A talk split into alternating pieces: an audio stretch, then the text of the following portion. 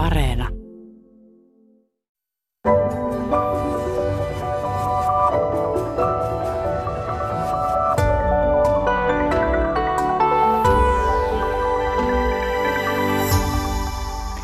Tervehdys.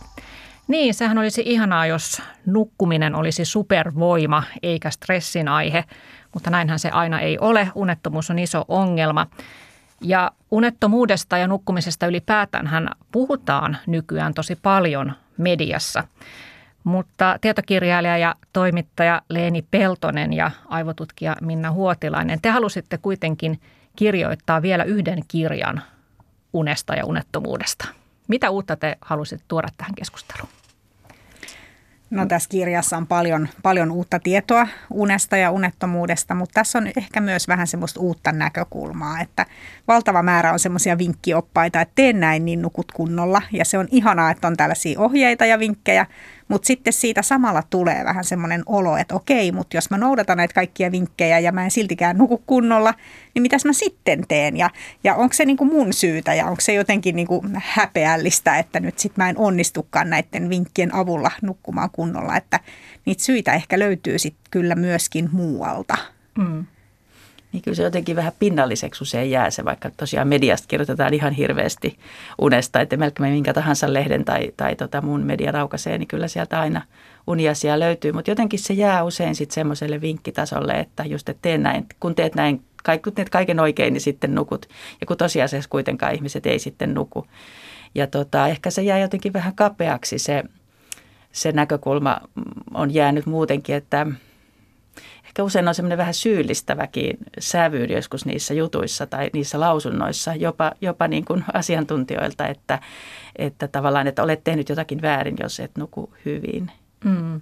Joo, ja sitten myös pelotellaan niillä seura- seurauksilla, mikä tietysti sitten lisää sitä, sitä kauhua, että, että kun ei sitä unta tule. No Leeni Peltonen, sä oot varsinkin puhunut ja kirjoittanut tästä, tästä nukkumisesta varmaan enemmän kuin mistään muusta aiheesta oot kirjoittanut ja, ja muutama vuosi sitten sulta tuli myös toinen kirja Valvomo nimeltään, missä kerroit omakohtaisesta unettomuudestasi ja, ja avusta, mitä sitten etsit. Ja, ja sä oot siis haastatellut unitutkijoita ja kansanterveystieteilijöitä ja psykologeja ja terapeutteja ja, ja ties ketä asiantuntijoita, niin minkälaisen minkälainen kokonaiskuva sulla on tämän tutkimustyön pohjalta nyt syntynyt nukkumisesta ja unettomuudesta? No kokonaiskuva on varmaan juuri se, mikä on oikeastaan tuon meidän tämän uuden kirjan ydinkin, että se on tosi monitahoinen asia. Että siihen vaikuttaa niin hirveän monet asiat siis uneen ja toisaalta unettomuuteen, että ei ole olemassa yhtä syytä eikä yhtä tarinaa, joskin sitten tietysti usein ne unettomien tarinat esimerkiksi muistuttaa toisiaan aika paljon. Mutta että tosi monitahoinen asia se uni on ja, ja, ja musta on hyvä miettiä juuri niitä taustasyitä, että miksi joku nukkuu hyvin tai miksi joku nukkuu huonosti. Et siellä on taustalla, siellä on perimää, siellä on, siellä on tota lapsuud, ehkä lapsuuden kokemuksia, opittuja, opittua suhtautumista uneen, että onko uni niin kuin – itsestäänselvä ja luonnollinen asia vai onko se stressin aihe tai onko se, onko se jotenkin äärimmäisen tarkasti säädelty tai mitä ikinä. Ja sitten ihan ne omat kokemukset voi olla tosi iso asia siellä taustalla, että onko esimerkiksi kokenut turvattomuutta jotenkin yöllä tai, tai ylipäätään ehkä elämässään ja sitten ne, se turvattomuus saattaa aiheuttaa sen, että on vaikea rauhoittua sitten yöllä nukkumaan, kun kuitenkin uni vaati sitä, että on turvallinen olo. Mm. Niin, unihäiriöt lisääntyy edelleen ja tosiaan yli puoli miljoonaa aikuista kärsii pitkittyneestä unettomuudesta. Minkälaisia syitä te löysitte ja minkälaista uutta näkökulmaa tähän, tähän nukkumisen vaikeuteen te ajattelette löytyvän? Kuitenkin kaikki muut eläimet nukkuvat, tai en, en mä tiedä, ehkä muillakin eläimillä on univaikeuksia. Niin, tämä eläinnäkökulma on ihan semmoinen hyvä uusi näkökulma mun mielestä nukkumiseen. Et toisaalta se on tosi lannistavaa ajatella, että banaanikärpänenkin osaa nukkua ja, ja me ei osata. Tai, tai että jopa jollakin levällä tai sienellä on, on niin kuin vuorokausirytmi ja sitten ihminen ei sitä kuitenkaan niin kuin kykene ylläpitämään. Sitten myöskin se yhteiskunnallinen näkökulma, että koko ajan kun me rakennetaan tätä meidän yhteiskuntaa, me tehdään niin kuin yhteisiä päätöksiä – me tehdään päätöksiä, jotka myös vaikuttaa sit toisten ihmisten nukkumiseen. Ja monia semmoisia asioita, mitä me pidetään ihan itsestään selvänä, niin kuin vaikka sähkövaloa tai, tai vaikka mediaa, sosiaalista mediaa tai, tai kännyköitä, niin ne on semmoisia asioita, jotka tietysti ne on kivoja juttuja ja tärkeitä juttuja, mutta ne myös vaikuttaa haitallisesti siihen unen saamiseen sitten, että, että se on semmoinen, nyt kun täällä hyvinvointialueella tehdään uusia, uusia päätöksiä ja ratkaisuja, niin ne on semmoisia asioita, joilla vaikutetaan myöskin sit ihmisten nukkumiseen. Että se ei ole pelkästään niin kuin yksilösuoritus, vaan se on myös niin kuin meidän yhteiskunnan yhteisiä päätöksiä. Että me ollaan oikeastaan rakennettu huomaamattamme semmoinen yhteiskunta meidän ympärille, että, että se ei tue ihmisten vuorokausirytmiä ja nukkumista. Niin no kyllä tämmöinen 24-7 elämä, mitä nyt aika paljolti jokainen meistä elää, tai ainakin siihen on mahdollisuus, että kaupat on auki ja, ja tota, viihdettä voi kuluttaa niin kuin tolkuttoman määrän niin kuin putkeen – ja, ja valvoa sitten ja sekoittaa oman unirytminsä, niin ne on semmoisia, niin kuin, ne lisää sitä riskiä tietysti siihen, että jos on taipumusta sitten just näistä henkilökohtaisista syistään siihen, että unirytmi esimerkiksi menee sekaisin tai, tai että uni häiriintyy, niin sitten tavallaan ne edellytykset sille on nyt aika hyvät. Että jos ajattelee vaikka työaikoja, niin tosi moni tekee kuitenkin epäsäännöllisiä työaikoja, jolloin se – se yksi unen perusasia, joka on se sääntöllinen rytmi, niin siinä jo häiriintyy ihan sen takia, että työvuorot voi asettua miten sattuu. Ja sitten on tietysti vielä ihan erikseen niin kuin kolmivuorotyötä tekevät, joilla se on niin kuin kaikkein hankalinta. Mutta nämä työ, esimerkiksi työolot ja työajat määrää tosi paljon sitä, mitkä edellytykset unelle on. Mm. No tämä kolmivuorotyöhän on tosiaan ihan semmoinen ääripää, mitä kuitenkin tosi monet joutuvat tekemään pakon edessä, niin mitä tutkimustulosta siitä tiedetään, että miten se vaikuttaa nukkumiseen? No kolmivuorotyötä tekevä ihminen hän ei voi ylläpitää normaalia vuorokausirytmiä, et ei voi mitenkään niin kuin omalla nukkumisajallaan säädellä sitä, vaan se vuorokausirytmi pyörähtää ympäri, koska on oltava töissä silloin, kun elimistö haluaisi olla nukkumassa. Et sitä on paljon tutkittu, että minkälaiset vuorojärjestelyt sitten parhaiten tukisi sitä hyvää nukkumista ja siihen on löydettykin vastauksia, mutta ei se silti sitä tarkoita, että kuka tahansa voisi tehdä vuorotyötä. Että on olemassa ihmisiä, jotka ei vain yksinkertaisesti pysty nukkumaan kolmivuorotyötä tehdessään. Eli silloin se tarkoittaa sitä, että on tehtävä jotain muuta työtä. Että se ei vaan, vaan niin kuin yksinkertaisesti se lepääminen ja palautuminen onnistu siinä vuorojärjestelyssä. Mm. Niin, että se, että vaikka sitten olisi niin kuin tavallaan tottunut siihen kolmivuorotyöhön, että, että tulee yö, yövuorosta aamulla kotiin ja menee nukkumaan ja tietenkin laittaa pimennysverhot, mutta siinä matkalla on jo altistunut sille päivänvalolle, niin se kertoo heti aivoille, että, että nyt pitäisi itse asiassa olla ylhäällä. Kyllä, ja sitten kaikkien ihmisten vuorokausirytmi ei ole niin joustava, että se voisi tavallaan siirtyä sen vuoro järjestelyn vauhdissa sitten aina siihen seuraavaan vaiheeseen, että siinä me ollaan kyllä niin kuin yksilöitä. Joo. Ja tämähän on todettu, että kolmivuorotyötä tekevillä on suurempi riski monenlaisiin ö, sairauksiin, muun muassa kakkostyypin diabetekseen ja sydänongelmiin. Ö, ja puolustuskyky ja aineenvaihdunta, nekin voivat häiriintyä. Miten tota, tutkimusten mukaan sitten kolmivuorotyön pitäisi järjestää, että se vähiten aiheuttaisi ongelmia? No se on just se eteenpäin kulkeva vuorokierto, eli aamuvuoron jälkeen, pari, parin aamuvuoron jälkeen tulee pari iltavuoroa ja sitten niiden jälkeen tulee sitten pari yövuoroa ja sitten tulee se pidempi vapaa. Mm. Eli se on se tyypillinen niin kuin terveellisimmäksi todettu vuorojärjestely. Työntekijät ei välttämättä tykkää siitä järjestelystä, koska siinä on sitten vähemmän niitä pitkiä vapaita ja ne pitkät vapaat on juurikin sen yövuoron jälkeen. Eli sitten nähdään kyllä työelämässä monenlaisia muitakin vuorojärjestelyjä, jotka on epäterveellisempiä. Ja sitten täytyy muistaa, että iso osa yötyötä tekevistä ihmisistä ei ole minkään järkevän vuorojärjestelyn piirissä, vaan he tekevät ihan epäsäännöllisesti tuntitöinä. Eli sieltä sattuu sitten, mitä vuoroja sattuukaan olemaan vapaana ja se on aika isolle osalle yötyöntekijöistä todellisuutta. Eli siellä ei ole mietitty sitä yövuorojen terveellisyyttä. Mm. Ja sellaiselle ihmiselle, jolle, joka, joka niin kuin sopeutuu helposti tuollaiseen rytmin vaihtamiseen, kun me ollaan siinäkin niin erilaisia, niin sellaiselle ihmisellähän se ei ole ongelma. Mutta sitten kun on niitä ihmisiä, joille se todella ei ole helppoa ja sitten iän myötä se vaikeutuu, eli meidän joustavuus vähenee, niin siinä tavallaan pitäisi sitten niin kuin työelämän ehkä joustaa enemmänkin, eikä ihmisen aina. Eli että, että pystyisi sitten siinä kohtaa vaikka 50 kun alkaakin se unirytmi vaikeutua tai se joustavuus vähentyä, niin pitäisi pystyä sitten vaihtamaan jonkin toisenlaiseen työvuoroihin. Ja sehän ei aina ole ihan helppoa helppoa. Mm. Niin toi oli hyvin Leeni sanottu, että työelämän pitäisi joustaa eikä aina ihmiset. Nythän tämä tilanne on niin, että, että ihminen yrittää sopeuttaa itsensä niin kuin kummallisiin, kummallisiin työaikoihin. Mutta tämä on myös yhteinen päätös, että halutaanko me sellainen yhteiskunta, jossa kaikki palvelut on auki 24-7, koska sehän pakostikin tarkoittaa sitä, että, että nimenomaan kolmivuorotyötä pitää tehdä enemmän.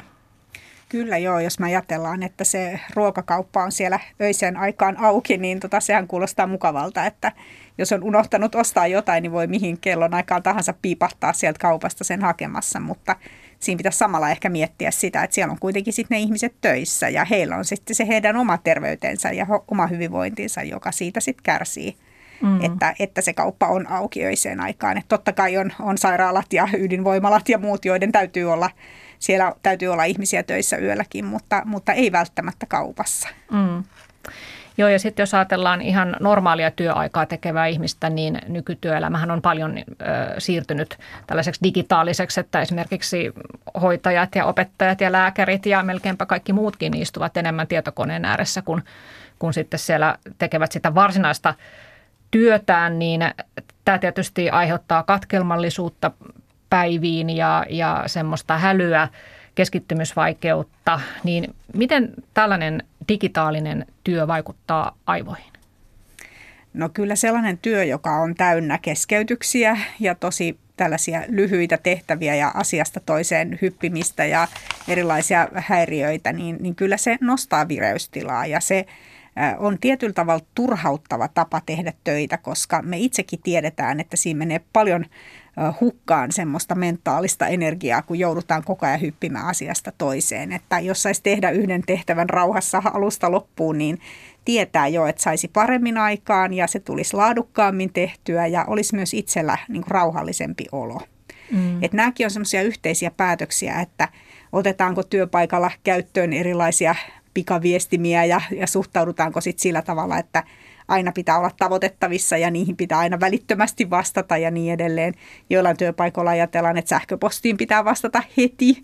Eli silloinhan se tarkoittaa sitä, että sitä sähköpostia täytyy seurata koko ajan. No koska sitten tehdään ne keskittymistä vaativat työtehtävät, niin siinäpä onkin hyvä, hyvä kysymys. Eli kaikki tämmöinen niin sähellystä ja kaosmaista fiilistä aiheuttava tapa tehdä työtä, niin se näkyy kyllä sitten siellä seuraavan yön unessa. Hmm. Tässä oli äänessä aivotutkija Minna Huotilainen ja lisäksi täällä on toimittaja, tietokirjailija Leeni Peltonen. No Leeni, mitä sä ajattelet siitä, että se ei ole tietenkään niin kuin työnantajan vastuulla, että miten työntekijät nukkuvat, mutta työnantaja on kuitenkin se, joka tavallaan määrittää sen, että mitä siellä pitää tehdä ja mihin kellonaikoihin ja ihmisten pitäisi sitten vaan sopeutua siihen, niin mitä sä ajattelet siitä, että pitäisikö työnantajan jotenkin huolehtia paremmin ihmisten nukkumisesta ja mikä se keino voisi olla? Se on, joo, toi on aika hankala kysymys, koska uni nyt on mitä yksityisin asia ja se tapahtuu kotona. Niin. Eli varmaan aika moni vierastaisi ajatusta, että työnantaja jollakin tavalla puuttuisi tai kommentoisi tai edes kyselisi siitä unesta. Mä oon kuullut niinkin hurjan kyllä tämmöisen ehdotuksen, että työnantajan pitäisi maksaa parempaa palkkaa niille, jotka nukkuu hyvin tai nukkuu riittävästi.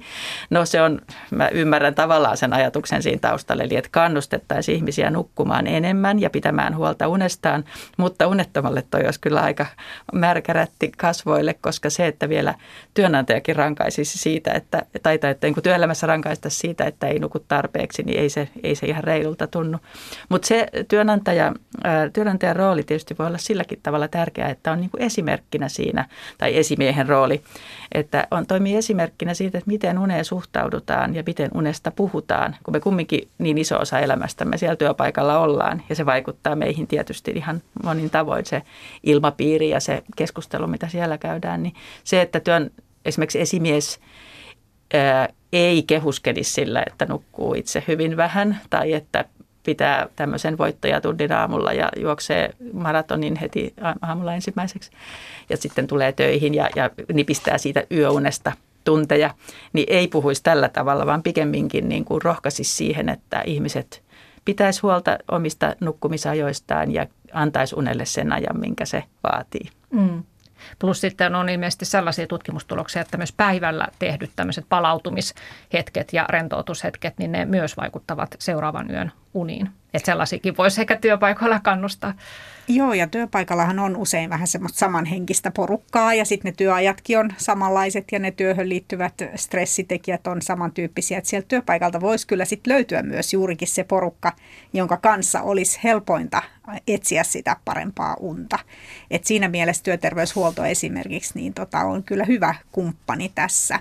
Mm. Et jos päivän aikana voidaan pikkusen lisätä sitä, sitä auringonvaloaltistusta, että lähdetään vaikka sovitaan vaikka yhdessä, että mennään ulkokautta syömään, että saadaan pikkusen enemmän askeleita ja pikkusen enemmän sitä auringonvaloa ja, ja sitten siellä voisi ehkä tosiaan olla se joku, joku tota pieni meditaatiohetki siellä iltapäivällä työporukalla, niin tota, siinä olisi tehty jo pari juttua mm. oman unen parantamiseksi. Eli toi luonnonvalon säännöllinen saaminen, niin se on olennaista aivoille. Kyllä joo, siis valohan on tärkeimpiä vuorokausirytmiä sääteleviä tekijöitä. Ja monesti tuntuu, että onhan täällä sisällä nyt ihan, ihan tarpeeksi valosaa, mutta se valon määrä kuitenkin sisätiloissa on tosi paljon pienempi kuin mitä se on ulkona. Vaikka olisi pilvinen päiväkin ulkona, niin siellä on silti, silti enemmän sitä luonnonvaloa ja se on myös sitten sitä oikean väristä valoa. Eli tota, nykyään on kyllä saatavana myös näitä keinovalojärjestelmiä, jotka matkii luonnonvaloa. Mm. Mutta lisää valoa tarvitaan siihen päiväaikaan ja sitten taas vastaavasti illalla voi olla nautiskella sitten siitä iltahämärästä, että voi jo vähän sammutella valoja kotona ja, ja sytytellä vaikka kynttilöitä, niin se on se tapa käyttää sitä valoa sen vuorokausirytmin niin kuin merkkaamiseen. Joo. No yksi mielenkiintoinen tieto tästä teidän kirjassa oli siitä, että kun ihminen siirtyy eläkkeelle, niin unet yleensä paranevat.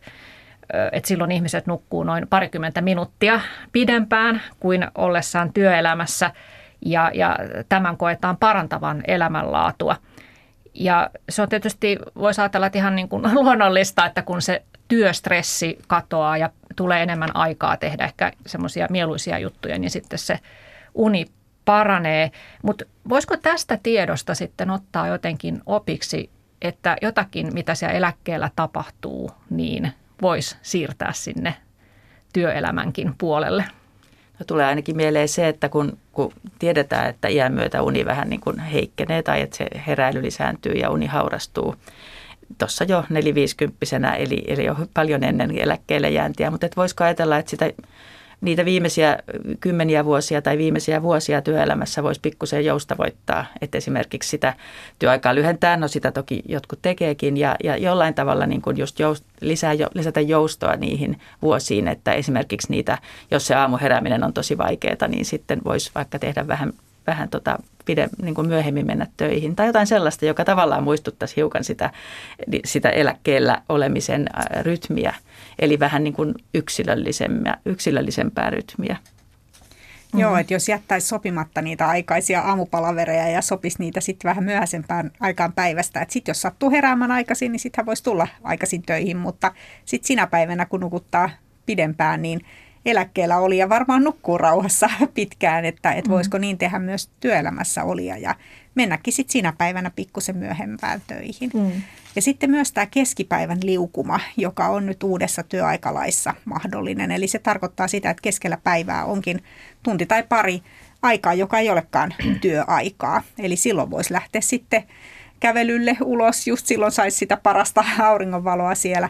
Tai sitten voisi vaikka sopia jonkun harrastuksenkin siihen keskelle päivää. Että se voisi olla vaikka joku ohjattu liikuntaharrastus siellä keskipäivällä, että, että usein eläkeläiset hän käyvät sitten päivällä nimenomaan harrastamassa, mutta että voisiko se olla mahdollista myös sitten työssäolijoille? Niin, aivan, että miksei voisi, että miksei näitä asioita voisi sopia. Tietysti riippuu, niin kuin mikä, mikä se työ on. Että, Juuri näin. Että kaikki ei tietysti pysty, pysty sellaiseen. No, tämä on myös tavallaan lohduttava tieto niille, jotka on vielä työelämässä ja nukkuvat huonosti, että eläkkeellä sitten viimeistään eläkkeellä nukutaan hyvin. Joo, se on sitä sellaista sitkuelämää, että, että ajatellaan, että sitten asiat on, on paremmin, mutta että ehkä toi on just hyvä vinkki, että voisi itse miettiä, että mitä mä nyt sitten tekisin, jos mä olisin eläkkeellä, että voisinko mä tehdä osan niistä asioista jo nyt. Mm. No, yksi myös mielenkiintoinen tutkimustulos liittyen tähän vuorokausirytmiin on se, että että ylipäätään meidän suomalaisten aktiivisuus painottuu nykyisin en, enemmän iltaan.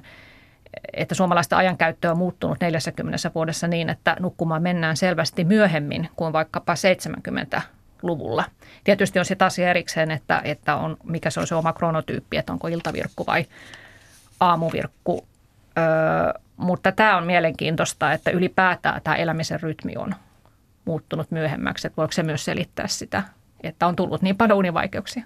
Kyllä varmasti. Ja siis kun ajattelee, että en, ennen monet meni puoli yhdeksän uutisten jälkeen nukkumaan, niin se on aika harvinaista tänä päivänä, että sitä viihdettä jatkuu ja, ja sitä mielenkiintoista tarjontaa siellä telkkarissa ja, ja sosiaalisessa mediassa ja, ja kaikki on koko ajan saatavilla, että voi katsoa vaikka monta elokuvaa putkeen, jos haluaa, että sehän ei vielä tässä muutama vuosikymmen sitten ollut mahdollista, eli sitä tarjontaa on niin paljon ja, ja se houkuttaa ihmisiä ja senhän on tarkoituskin houkuttaa, mutta että se sitten helposti siirtää sitä nukkumaan menoa myöhemmäksi ja aamulla on sitten kuitenkin pakko herätä taas, taas töihin ja opintoihin, eli mm. se voi kyllä aiheuttaa sitä, että sit nukkumiselle yksinkertaisesti ei jää riittävästi aikaa.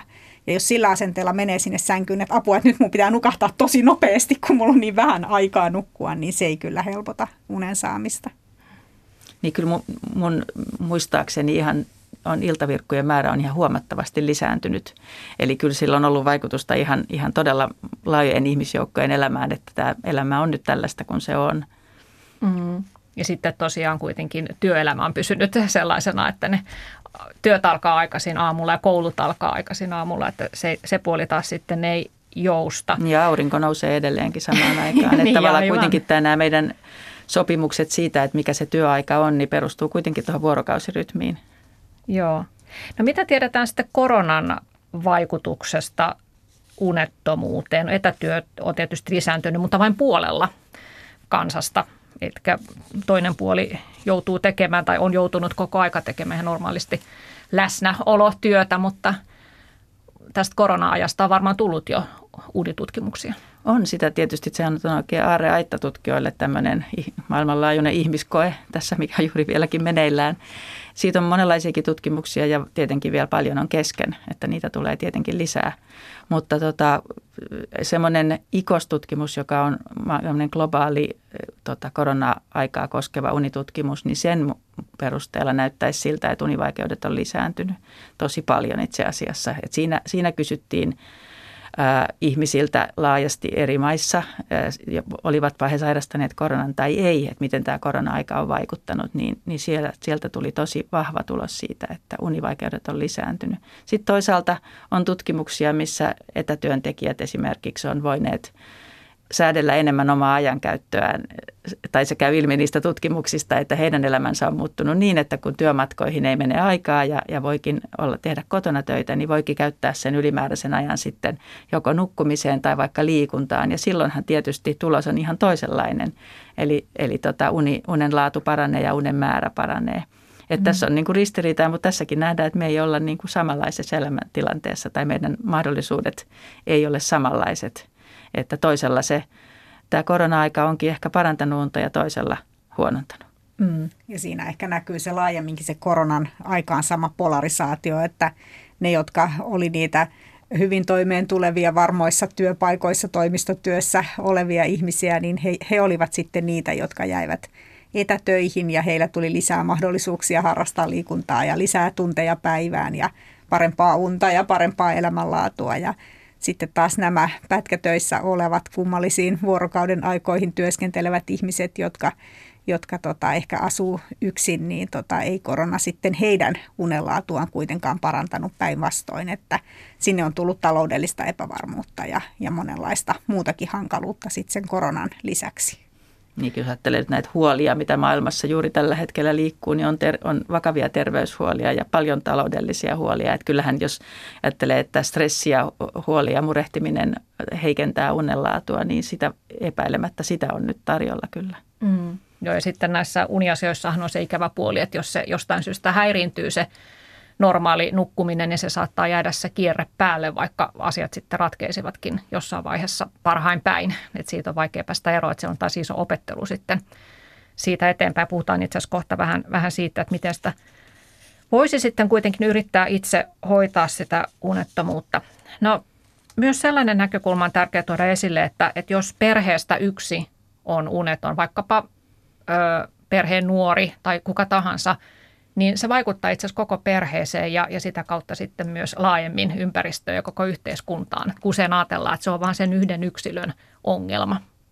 Joo, kyllä vanhemmat murehtii paljon teinien nukkumista, että vaikka itse, itse jo kokisi, että voisi mennä nukkumaan, mutta teinillä on vielä siellä ihan täysin vauhti päällä, niin tota, kyllä se hermostuttaa vanhempia ja vanhemmat miettii, että mitä tälle asialle voi tehdä ja sitten se semmoinen komentaminen tai, tai semmoinen huolehtiminen, niin se ei välttämättä sitten kuitenkaan paranna sitä tilannetta, että se on aika hankala, hankala mm. tilanne kyllä. Joo. Sitten ö, tästä vielä tästä ylipäätään ihmisten nukkumismääristä, niin suomalaiset naiset nukkuvat vuorokaudessa keskimäärin 7 tuntia 24 minuuttia ja miehet 7 tuntia ja 18 minuuttia, vähän vähemmän. Kuitenkin sitten yli 80 prosenttia noin 30-40-vuotiaista kertoo kärsivänsä päiväväsymyksestä. Niin Tähän liittyy mielenkiintoinen tutkimustulos, minkä otit esille tuossa kirjassa, että, että kun ajatellaan usein, että, että me nykyään nukutaan tosi vähän ja, ja huonosti, että mitä se on ollut sitten kaukana historiassa. No metsästäjäkeräilijöistä nyt ei tietysti ole suoranaista ö, tietolähdettä, että miten he ovat nukkuneet, mutta on kuitenkin tutkittu tällaisia ö, omissa eristäytyneissä yhteisöissään eläviä ö, ihmisiä muun muassa Namibiassa, Tansaniassa ja Boliviassa ja sieltä tulikin aika yllättävä tulos tästä heidän nukkumisestaan.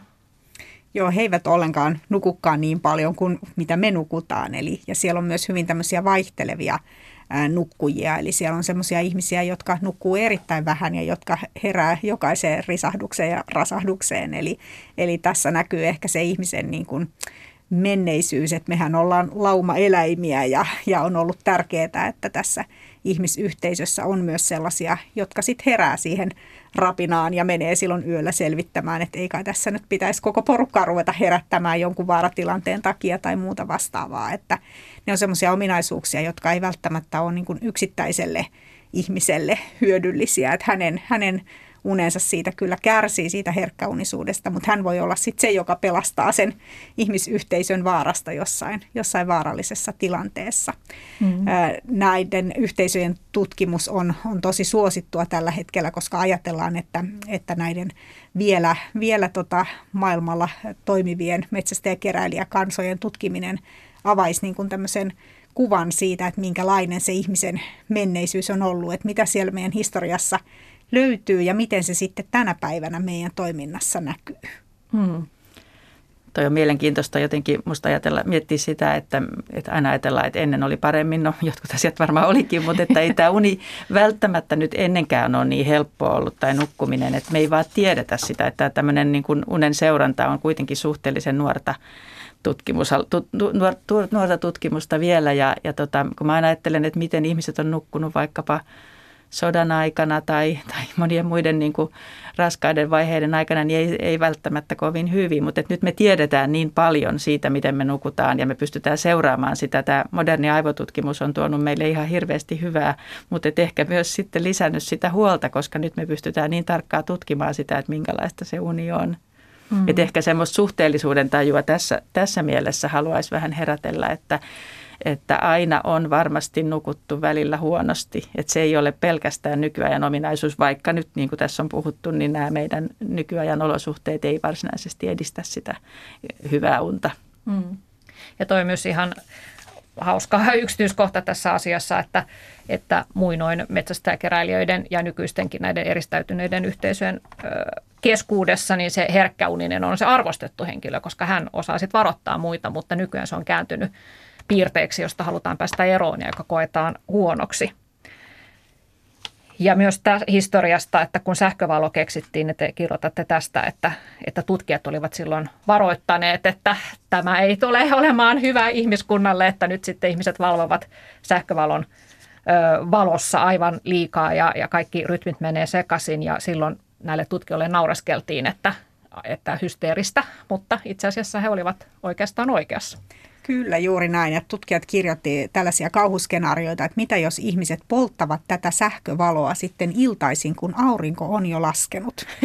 niin silloinhan voi käydä niin, että, että tota, unenlaatu heikkenee ja, ja nukkuminen vähenee. Ja t- silloin jo tiedettiin kyllä, että mitä huonon nukkumisen seurauksena voi tapahtua. Eli, eli tota, sähkövalohan alun perin keksittiin tehdassaleja valaisemaan, että tehdas voi pyöriä ympäri vuorokauden. Ja tota, ajateltiin, että kun se pääsee koteihin tämä sähkövalo, niin siinä se sitten on se ihmiskunnan terveys mennyttä. Ja, ja tota, totta kai näille tutkijoille naureskeltiin siihen aikaan, että onpas nyt, onpas nyt tota, niin, niin, tällaisia kauhuskenaarioita. Mutta näin jälkikäteen kun sitä katsoo, niin kyllähän se ihan totta on, että jos meillä ei olisi sähkövaloa, niin varmasti me elettäisiin paljon tasaisemmassa rytmissä.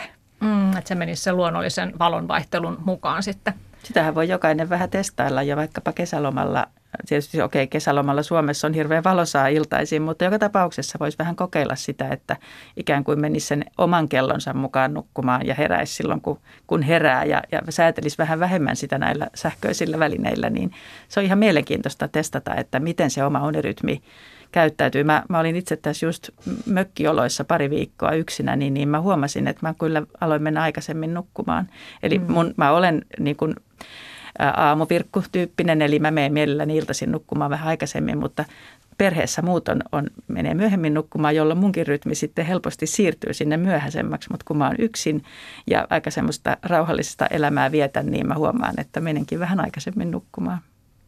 Ja sekin olisi kiva, kun voisi vetäytyä talviunille ja herätä sitten vasta kevään tulle. Joo, me asutaan niin pohjoisilla leveysasteilla täällä, että tota, itse asiassa täällähän semmoinen luonnollinen unirytmi on tosi vaihtelevaa, että kun se valaistus vaihtelee niin paljon, että, että ehkä sitä ei voi täällä, täällä niin kuin näin pohjoisessa ottaa ohjenuoraksi, että silloin kesällä ei nukkuisi juuri lainkaan. Mm. Ja talvella nukkuisi koko ajan. Niin. Joo, eletään pohjoisessa, eli tämä on itse asiassa herkkäuniselle vähän vaikea paikka asua. Täällä ehkä just tarvitaan sit sitä sähkövaloa silloin niin. talviaikaan sitten tuomaan sitä valaistusta siihen, siihen päiväsaikaan. Joo, ja Utsioillakin vasta nyt aurinko näyttäytyy tässä 50 päivän jälkeen, että siellä on varmaan nämä kaamosvalot, kirkasvalolamput niin olleet kovassa käytössä. Mutta puhutaan sitten vähän siitä, että kun ihminen nukkuu, niin, niin mitä, mitä silloin tapahtuu yön aikana aivoissa, siis sellaista, joka on ikään kuin korvaamatonta, mitä ei voi aivoissa tapahtua päiväsaikaan. Eli siis miksi uni on niin tärkeä aivoille? Joo, aivothan työskentelee öiseen aikaan, että jos joku on kuvitellut, että aivot lepäilee, niin se ei kyllä todellakaan pidä paikkaansa, vaan siellä on paljon tämmöisiä prosesseja käynnissä, joita ei voida tehdä päivällä. Ja ne liittyy myöskin tämmöisiin kognitiivisiin prosesseihin, eli tiedon hankinnan prosesseihin. Että päivällähän me vastaanotetaan koko ajan valtava määrä uutta tietoa. Tietenkin sitä tietoa, mitä me haetaan ja etsitään ja luetaan ja katsotaan ja niin edelleen. Mutta myös sitten semmoista tietoa, joka ei ole meille tietoista, että, että se vaan niin kuin meidän silmät ja korvat sen vastaanottaa, mutta se ei välttämättä niin kuin saavuta meidän tietoisuutta. Että se tiedon määrä on itse asiassa tosi suuri. Ja siitä tiedosta vain pieni osa sitten tallentuu muistijärjestelmiin ja se tallentaminen tapahtuu yöllä. Eli silloin kun ei vastaanoteta uutta tietoa, niin silloin oikeastaan koko se tietoa vastaanottava järjestelmä on toisenlaisessa käytössä, se on tässä tallennuskäytössä. Ja eh, siellä tehdään myös sitä tiedon valikointia. Eli mitkä tiedot nyt sitten tallennetaan ja mitkä, mitkä jää sitten unholaan. Ja se on semmoinen asia, joka tutkijoita kiinnostaa tosi paljon, että voitaisiko nyt jotenkin päästä vaikuttamaan siihen, että mikä tieto tallentuu ja mikä unohtuu. Että totta kai jos on opiskellut, niin haluaisi, että se olisi juuri se tieto, mikä tallentuu ja sitten se voikin olla joku muu asia, mikä, mikä jää mieleen. Että että se on, se on tosi tärkeä prosessi. Sitten siellä tapahtuu myös tunteiden käsittelyyn liittyviä asioita.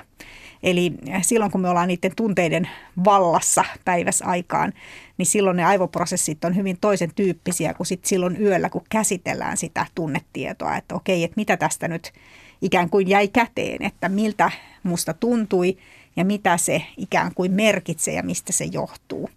Ja se on myös tosi tärkeä prosessi, että me eletään, pystytään elämään omien tunteittemme kanssa. Ja ne tunteet toimii myös niin kuin tämmöisinä tärkeyden merkkeinä aivoille. Että jos asia herätti minussa jotain tunteita, niin silloin aivot tulkitsee sen, että se on merkityksellinen, tärkeä asia, joka täytyy sitten myös muistaa. Mm.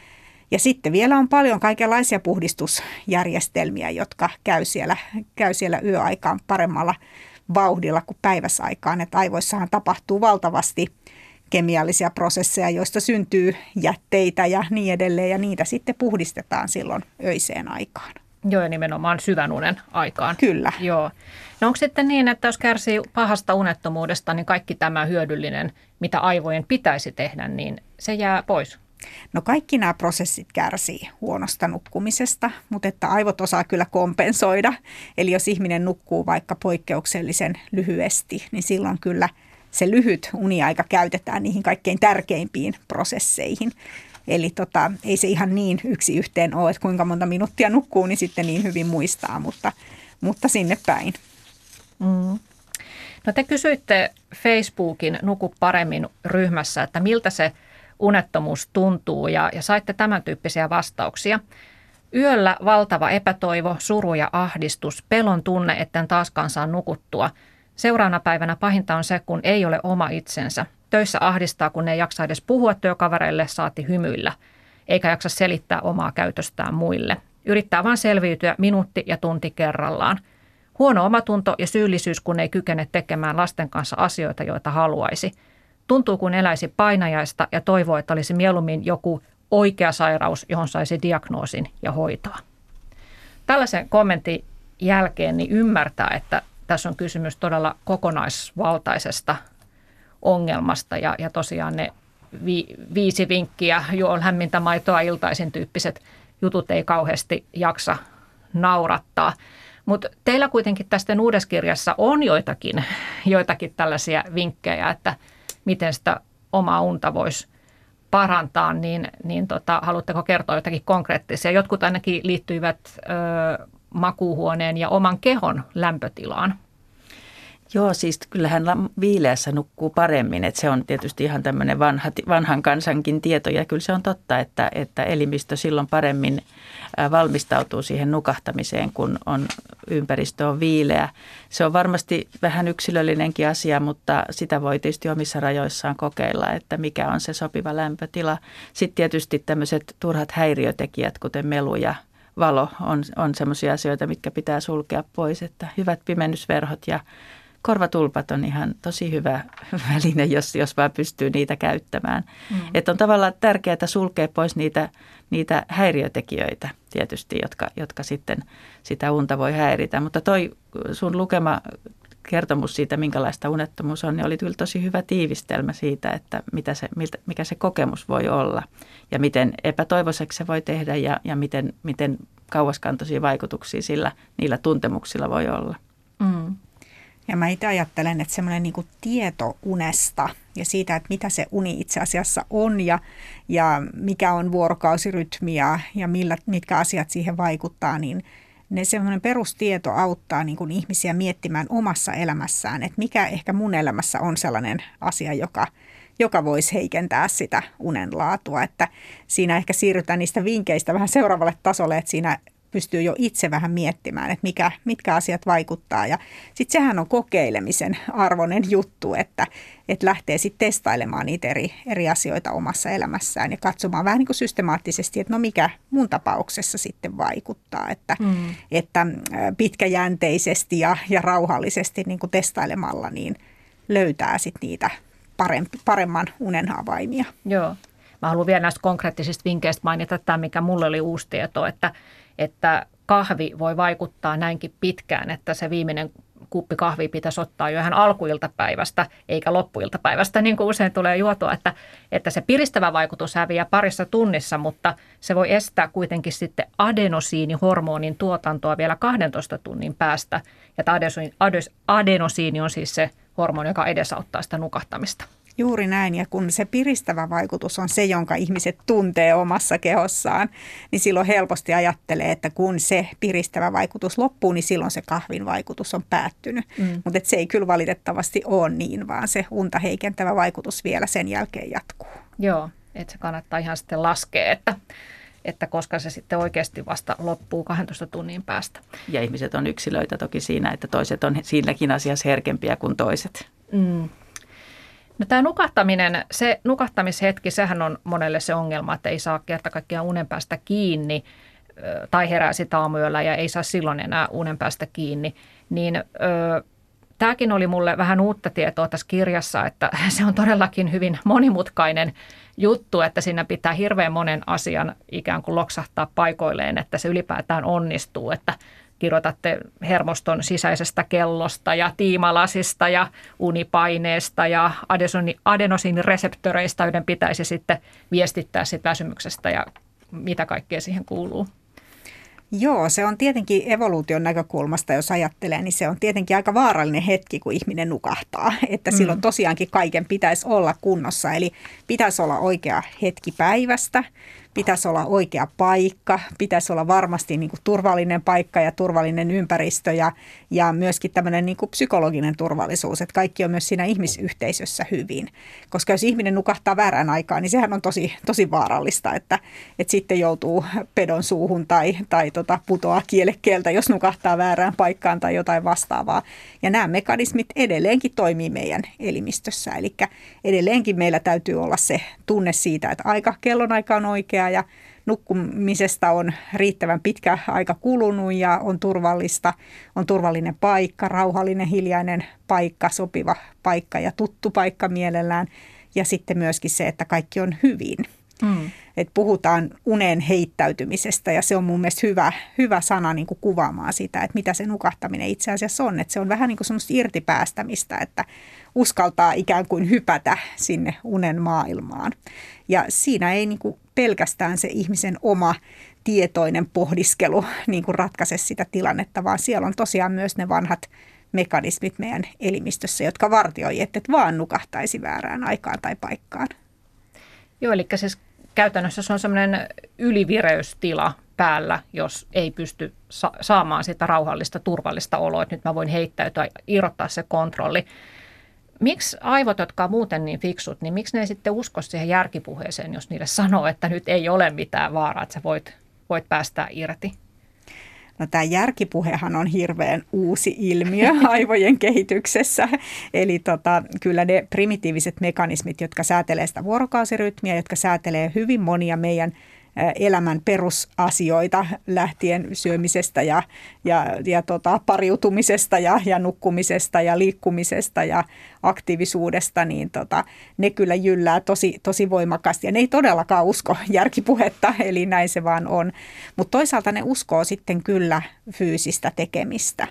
Eli esimerkiksi tämmöiset hengitysharjoitukset tai erilaiset tavat käyttää kehoa, vaikka lähteä – rauhalliselle iltakävelylle tai, tai mennä saunaan tai jotain vastaavaa, niin ne on sitten semmoisia, joita nämä vanhat mekanismit uskoo. Eli se kehon kautta tapahtuva viestintä, niin se mahdollistaa sen, että me pystytään kuitenkin niihin järjestelmiin vaikuttamaan. Hmm, Okei, okay, että mieluummin niin fysiikan kautta eikä, eikä tota itselleen järkeä puhumalla. No Leeni Peltonen, sullahan on omakohtaista kokemusta just tästä ylivireystilasta, stressin aiheuttamasta, että on ollut vaikeuksia saada unta sen takia, niin miten sä pääsit siitä, että minkälaisia itsesi rauhoittamiskeinoja koit omalle kohdallesi niin toimiviksi? No mulle kyllä se joka iltainen rutiini on se, että mä luen kirjaa. Mä luen kirjaa sängyssä. Sitähän sanotaan, että sängyssä ei pitäisi tehdä muuta kuin nukkua ja rakastella, mutta se kirjan lukeminen on poikkeus sikäli, että se kyllä ainakin mulla ja tiedän, että tosi monilla muilla ihmisillä toimii just sellaisena rauhoittavana rutiinina, joka vie ajatukset pois siitä, mitä nyt ei kannata ajatella, että kumpa nyt nukahtaisin, vaan että heittäytyy sinne kirjan maailmaan, sinne fiktion maailmaan ja, ja sitä kautta niin kuin – irrottautuu tavallaan niistä päivän omista askareista. Ja se toimii semmoisena siirtymäriittinä ja todella hyvin rentouttaa ja sitten jossakin kohtaa alkaa nukuttaa. Mä teen harrastan sitä myös, jos mä herään yöllä niin, ja huomaan, että uni ei tule, niin silloin on parempi tehdä jotain muuta kuin yrittää nukkua, koska siinä käy juuri niin, että se alkaa stressata se se, että nyt pitäisi nukkua ja sitten ei nukahda ja juuri se järkipuhe ei auta, niin silloinkin on parempi heittäytyä sinne vaikkapa sinne kirjamaailmaan ja, ja tota sitä kautta rentoutua ja päästä irti siitä ajatuksesta, että nyt pitäisi nukkua. Mm. Mutta kyllä toki kaikki fyysinen tekeminen, siis kyllä liikunta, säännöllinen liikunta päivällä niin auttaa unta yöllä. Että kyllä sen varmaan jokainen tietää sen, että hiihtolenkin jälkeen, saunan jälkeen on aika ihanasti raukea olo ja voi, voi nukahtaa, ellei sitten ole harrastanut niin rajua liikuntaa, että onkin ylikierroksilla sen takia, sekin on mahdollista. Mm. No usein suositellaan, että, että jos ne huolet pitää valveilla, että niitä huolia käsittelisi mieluummin ö, päivällä tai illalla, että pitäisi semmoisen huolihetken, niin miten niitä huoliajatuksia voisi ikään kuin muotoilla uudestaan, että niistä, niistä pysyisi semmoinen suhteellisuuden taju? No tuossa lääkkeettömän unettomuuden hoidon periaatteissahan on juuri tämä huolihetki, eli että ei kasautuisi sinne juuri siihen nukkumaan menon hetkeen ne kaikki ajatukset, että nyt tämä ja tämä juttukin pitää huomenna muistaa, vaan se, että sitä voitaisiin pikkusen aikaisemmin miettiä ja myöskin niin kuin konkreettisesti sitten ikään kuin siirtää pois sieltä omasta mielestä. Eli esimerkiksi kirjoittaa paperille ihmisen mieli on paikkasidonnainen. Eli jos mä saan kirjoitettua ylös, että muista huomenna tämä ja tämä, ja mulla on se lappu kädessä, ja mä laitan sen lapun vaikka sinne ulkoovelle, että tästä kun lähdet, niin muistat sitten nämä jutut ottaa, niin silloin mä oon niin konkreettisesti ikään kuin siirtänyt sen taakan harteiltani pois. Se on nyt siellä eteisessä ja, ja se on sinne siirretty ja voin, voin niin luopua siitä. Et se on hyvä semmoinen konkreettinen harjoitus siirtää niitä huolia itseltänsä pois. Että, että maailman murheitahan me ei voida niin kuin illassa ratkaista, mutta että me voidaan ainakin ajatella, että just nyt ei ole se hetki edistää näitä, vaan se on sitten taas huomenna. Hmm. Toi on varmaan se syy, miksi mä rakastan listoja. Mä olen tänne listojen kruunaamaton kuningatar, eli mulla on listoja kaikenlaista asioista, mutta se on juuri tuota ulkoistamista, että mä ulkoistan ne, sen listan sieltä mun päästä sinne paperille, niin mun ei tarvitse enää miettiä sitä. Mm. Se kyllä toimii. Et siinä meille saivot on aika yksinkertaiset, että Joo, niille kyllä. riittää se, että se pistetään ikään kuin toiseen paikkaan se asia. No sitten myös tämmöinen aika tärkeä juttu, mitä, mistä sä Leeni oot kirjoittanut aikaisemminkin, että, että kun se, että kun ajattelee, että okei, että mä oon uneton, voi ei, että se niin kuin muodostuu osaksi identiteettiä, niin sä muotoilitkin sen asian niin, että sä sanoit, että mä oon herkkäuninen. Niin se, siihen tulee heti semmoinen vähän armollisempi fiilis ja myös semmoinen, että, että se ei ole niin kuin tuomio, että etkö sä sai unta koskaan. Niin se ei ole niin kuin joko tai se asia, että olen hyvä nukkuja tai huono nukkuja. Mä sanoisin, että mä oon normaali nukkuja, eli mä nukun useimmiten hyvin, mutta sitten välillä tulee niitä huonojakin öitä, koska olen herkkäuninen. Mulla se uni on se asia, jolla mä reagoin. Joku toinen saa vatsakipua tai selkäkipua tai pääkipua silloin, kun jotain erityistä tapahtuu. Se, että ajattelee itsensä herkkäunisena, niin sisältää juuri sen ajatuksen, että, että mm, joo, näin voi käydä ja se ei ole maailmanloppu, että nukun tämän yhden yön vähän huonommin. Ja seuraavana yönä nukun todennäköisesti paremmin, jos en ala stressata siitä asiasta. Mm. Ja tämähän on ihan tutkittu lohduttava tieto, että jos, jos on vaikka pidempikin unettomuusputki, niin sitten kun se jossain vaiheessa kuitenkin tulee se parempi yö, niin silloin parempana yönä sitä syvää unta onkin suhteessa enemmän, joten ikään kuin aivot yrittävät kompensoida sitä tilannetta. Kyllä joo, että niissä lyhyissä öissä on niinku niitä kaikkein tärkeimpiä univaiheita pakkautuneena ja sitten kun pääsee taas nukkumaan kunnolla, niin sitten tulee myös niitä muita, muita mm. univaiheita mm. enemmän. No moni turvautuu unilääkkeeseen. Niitä turvautuu sana oli myös, myös sellainen, mistä, mistä kirjoititte muuten, että se on vähän omituinen, että miksi puhutaan turvautumisesta, että se on kuitenkin monelle aivan, aivan tota, olennainen. Niitä käytetään siis Suomessa paljon, käyttäjiä on noin puoli miljoonaa. ja minua kiinnostaa tietää se, että, että miten unilääkeuni poikkeaa niin sanotusti luomuunesta. Joo, no tuota, unilääkkeiden käyttäjistä monethan eivät ole tyytyväisiä niihin lääkkeisiin ja se juuri johtuu siitä, että he itsekin kokevat sen seuraavana aamuna, että vaikka he tietävät nukkuneensa, niin heistä ei kuitenkaan tunnu siltä, että olisi nukkunut hyvin. Ja se just johtuu siitä, että millä tavalla se nukahtamislääke rikkoo sitä unen rakennetta. Että se ei ole samanlaista se Että uni. se näkyy ihan siinä, Joo, kyllä. kun unitutkimuksia tehdään. Kyllä. Eli syvä unta on silloin vähemmän. Joo, ja sitten niitä nopeampia vaihtoja siellä eri univaiheiden välillä, jotka just kertoo siitä, että se ei mene sen luonnollisen, aivojen luonnollisen rytmin mukaisesti se uni. Mm. No, tällä hetkellä niin unettomuuden käypähoitosuosituksissa numero yhtenä mainitaan tämä lääkkeetön hoito, eli, eli juuri tällaisia kognitiivisia ja psykologisia prosesseja ja harjoituksia. Ö, niin kuinka hyvin tällä hetkellä toteutuu se, että unihäiriöstä kärsivä pääsisi lääkkeettömän hoidon piiriin? No sekin vaihtelee nyt todella paljon, että ihmiset ei ole suinkaan tasa-arvoisessa asemassa tässä, tässäkään asiassa. Ähm, unettomuuden lääkkeetöntä hoitoa on kyllä tarjolla. Sitä on viime vuosina tosi paljon lisätty. Se on, tullut, se on siellä käypähoitosuosituksissa ollut jo pitkään ja pikkuhiljaa sitä on alettu sitten tarjota. Sitä on jonkin verran terveyskeskuksissa.